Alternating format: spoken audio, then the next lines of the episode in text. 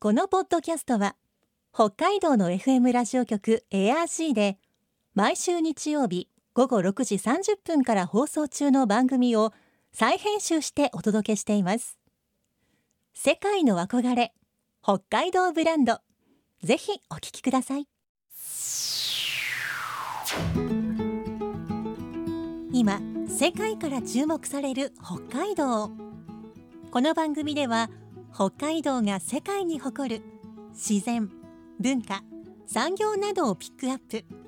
北海道の持つ魅力や可能性をゲストの方に伺います。お相手は鈴木舞です。今回のテーマはモール温泉。北海道遺産にも選ばれているモール温泉。植物由来のモール温泉は世界的にも希少な温泉資源で道内のモール温泉は太古からの北海道の歴史が生み出したものです。先週に引き続き今週も温泉ソムリエ師範のトムさんこと佐藤勉さんに北海道のモール温泉について伺います。今日のお話のポイント。鈴木舞のマイポイントは未来。過去現在そして世界の憧れ。北海道ブランド。この番組はあなたの明日を新しく北海道創価学会の提供でお送りします。温泉ソムリエ師範でいらっしゃいます。トムさんこと佐藤勉さんにリモートでお話を伺います。トムさんよろしくお願いします。よろしくお願いします。温泉特にモール温泉について伺いたいのですがまずはですね、北海道内でモール温泉がある場所これどこになるでしょうか、えー、まあ十勝川温泉がねやっぱり有名なんですけども、うん実は十勝川温泉の周りのあの町例えば帯広だとか幕別もですねはいモール温泉なんですね。あうんの深さはちょっともうちょっと深いところから湧いてるということなんですが、はい帯広はあの市内にある銭湯が今すべて多分モール温泉だったと思うんですけども。へーえええーまあ、十勝平野はそういうね、えー特徴のあるエリアなんですね。それからあの石狩ですね、石狩の方とか、あと千歳の方もはい。モール温泉湧きますし、うん。えーから釧路の方ですね、ああいったところにもあります。うん。うんいろんなところに点在してる。特にあの平野部ですね、はい。うん、平野部で、まあ、太古の昔は海だったんじゃないかなって、えー思われるような場所に多いですね。うん、どうしてもちょっとこう温泉といったらこうパッとこう絵的に山あいのみたいなのが浮かびますけれどそうなんそうじゃ。ないのが面白いなと思いました、えーそうですね。はい。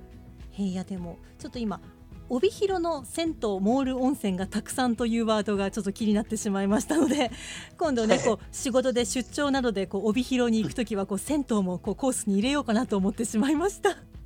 そんなモール温泉ですが泉質についても教えてもらえますか、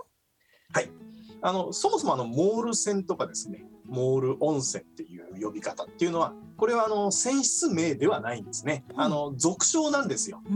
であのー特にまたねモール泉ってこうですこうであるという定義があるわけではないんですね。はい。えーで正式な泉質としてはですね環境省の光線分析法指針というものがありまして、えーその中で療養泉という分類に分けられて泉質がついてるんですけども、はいまあ、モール温泉の場合はですね、えーまあ、一般的には単純温泉と呼ばれるものやあー塩化物泉、えーあるいは炭酸水素塩泉という泉質にまあ分類をされているということですね。えーさらにですねこれアルカリ性の性質を持つ場合があーとても多いです。はい。ということは今おっしゃったようなこう泉質の中にこう先ほどお話にあったこう植物由来のものが入ってそう。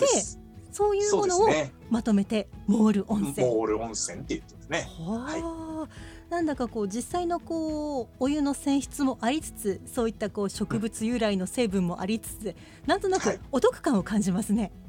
そうですね。ではそんなモール温泉、効能はどんなものが期待できるんでしょうか？はい。あのーまあ温泉というとねよくなんか神経痛にいいとかね、筋肉痛にいいとかあの切り傷にいいとかって言いますけども、これあの泉質ごとにですね、えー実は適応症というのが決まってるんですね。はい。えーこの適応症って何かっていうと薬でいうところの効能に当たるものなんですよ。温泉っていうのは薬じゃないのでちょっと効能という言い方はできないんですけども適応症というのが決まっております。はい。で例えば単純温泉、ね、先ほど言った単単純温泉であればあー自律神経不安定症不眠症うつ状態、えーなどに効きあの効果が期待できるというんですね。から塩化物泉や炭酸水素塩泉であれば切り傷末梢循環障害冷え症皮膚乾燥症などに効果が期待できるということなんですね。えーでこれらは、まあ、療養という目的でのお効果なんですけども、はい。先ほど言いましたけどアルカリ性なんですね、あのはいモール温泉ってアルカリ性の場合がとても多いんです、えーこのアルカリ性のお湯というのは実はですね美肌効果が高いんですよ、ほう。うんあのーアルカリ性の温泉っていうのはですねもう入浴をした時にはい。お肌をこう撫でたりするとですね、うんうんあのぬるぬるするんですねうん。はい。うん、あの石鹸で体洗ってる時のような感覚になるんですけども、まさにですねそのアルカリ性のお湯というのはお肌の古い角質とかあと毛穴の汚れですねこういったものをあの取り除いたりしてくれるという効果が作用があるんですね。うんですからあの湯上がり後はい。の、ね、お肌がツルツルスベスベになるというね、えーそれが特徴なんですよ。まあ、まさに美肌の湯ですね。うん女性は特にねあ嬉しいかと思いますが。いいですね。こう先ほどからこういろいろこう期待できること、こう乾燥とかね冷え性なんかもこれからの季節ああいいなと思いましたけれど、こうやっぱりはい最後のこう美肌の部分に思いっきりこう私食いついてしまいました。そうですね。えー男でもね食いつきますから。いやここにときめく人は多いでしょうね。はい。モール温泉源泉の温度は何度ぐらいなんでしょうか？えーっとですね、まああの温泉にはですねそもそもその火山性の温泉とあの非非火山性の温泉っていうのがまあ大きく分けるとあるんですけどもね。はいあのモール温泉の場合はまあ非火山性の場合がほとんどなんですよ。はい。で火山性に比べるとどうしても温度は低くなります。うんですからですね、あの大体20度から30度ぐらいって言われてるんですね、源泉の温度ってね、うん。まあ、ぬるい場合が多いんですけども、あの十勝川温泉、ねはい。有名な十勝川温泉、あそこはですね、えー深さ700メートルぐらいなんですけども、そのモール温泉にもね、あのあるところっていうのが、そこからまあ、あの湧き出してるんですけど、はい。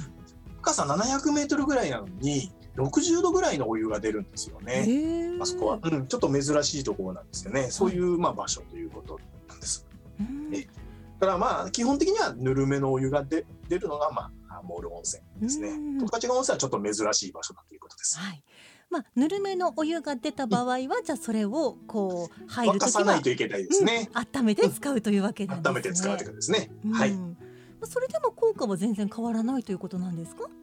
ほとんど変わんないですね。あのうん温めるとガス性の成分なんか抜ける可能性があるんですけども、あのまあそういうの以外はほとんど変わらないというふうに思っていいいいと思います。はい。それではモール温泉のこうお湯まだおそらくこはいう地中にですね、こう地下にモール温泉私たちがまだ使ってない分残っているかと思うんですがそのはい量ってまだまだうん豊富に残っているものなんでしょうか？えー、これはちょっと見たことがないので、ね、まあなんとも答えにくい部分があるんですが、はい。あの湧出量自体はどんどん減ってきていると言われております。うんえーで現在も十勝川温泉はですね、えー今あのいくつかの源泉のお湯をまとめて、えー集中管理に切り替えてるんですね何年か前から。うんやっぱり湧出量が減ってきてるんであのきちっと管理して使おうということで、えーまあ、そうなってきてるんでやっぱり減ってはきてるんだろうなというふうには思います。うんでまあこれモール温泉に限ったことじゃないんですけどもあのまあ、どこの温泉にしてもこう組み上げることでね、えー宣言の枯渇っていう心配はやっぱ出てくるわけなんですけども、はい。あのそれもなんですがもう一つですねあの大きな地震なんかがあった時ですねあれで地中の構造が変わったりするとですね突然温泉が出なくなるなんていうこともあるんですよね、はい。ちょっとそちらの方もあー僕は心配だったりするんですね最近ちょっとよく聞くんですよね温泉の性質が変わっちゃったと。うんあ、あの湯量が減っちゃった後、はい。大きな地震があった後とかにね、えーそういうのがあるので、ちょっとそれは心配だなっていう気がしますけどね。うん。うん、大きな地震があって泉質が変わったというケースの話もありましたが、やはりそれだけこう地中で何かこう変化がこう動いたことでお湯の泉質が変わっちゃった。地層がこうずれたりだとかで、水脈が途絶えたりだとか、あーまた水その水が別のところに行っちゃったりとかね、うん。すると、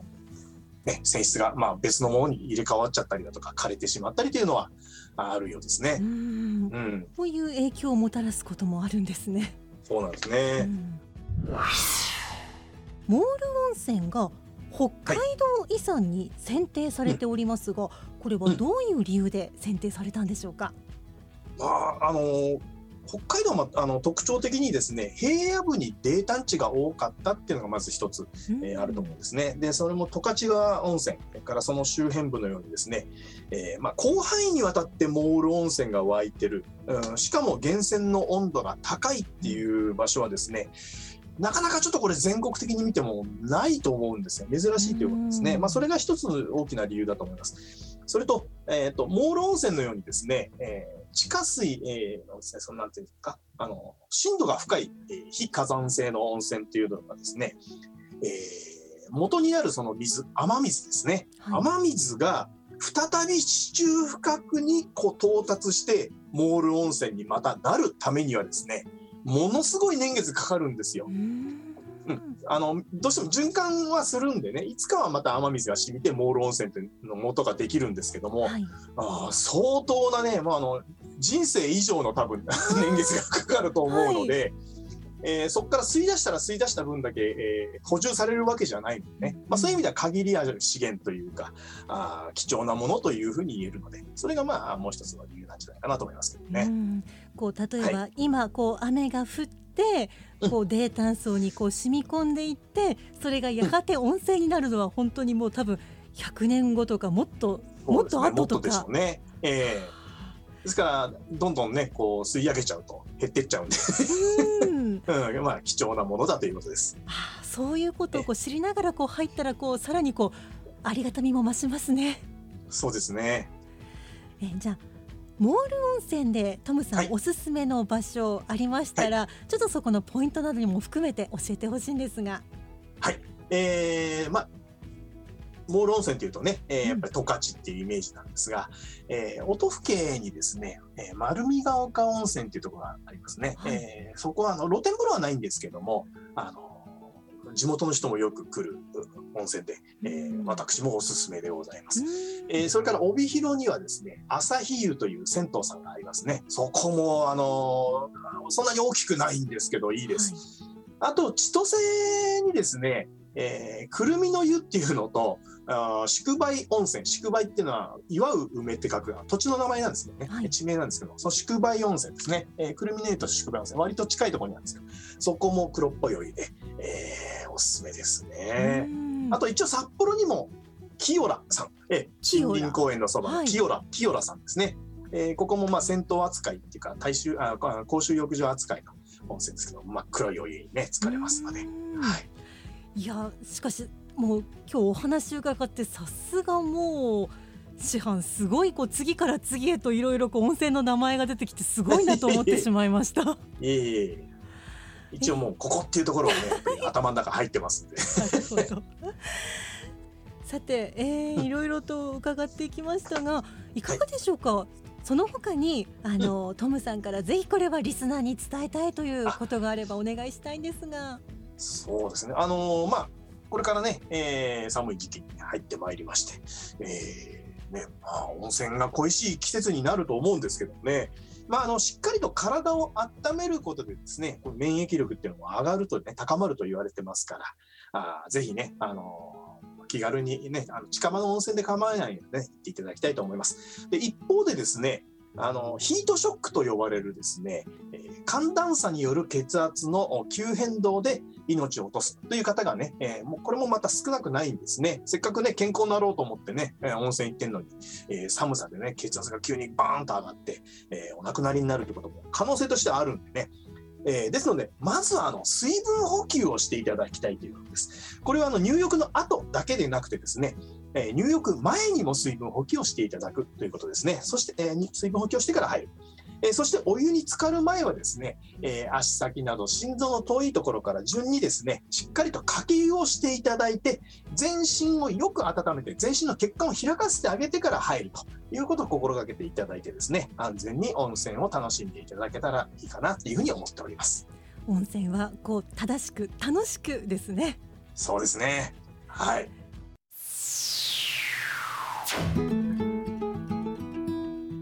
世界の憧れ北海道ブランド。今回のゲストは温泉ソムリエ師範のトムさんこと佐藤勉さんでした。今日のマイポイントは未来。大昔大地に降り注いだ雨水が地中に染み込んでそれが長い時間をかけてモール温泉の元になっていきました。現在降った雨も同様にやがてはモール温泉の元になるのでしょうがそれはきっとかなり先の未来の話。そう考えると温泉にも歴史のロマンがあるんだなぁと感じました。まずはものすごく近い未来。できればこの冬のうちに浸かりに行きたいなモール温泉。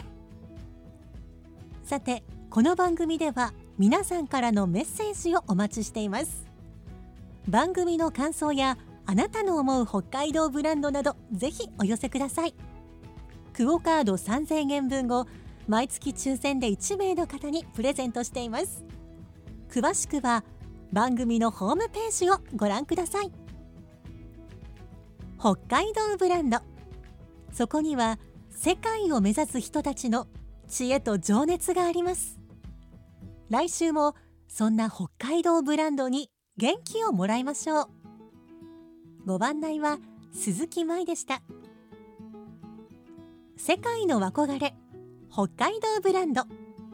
この番組はあなたの明日を新しく北海道創価学会の提供でお送りしました。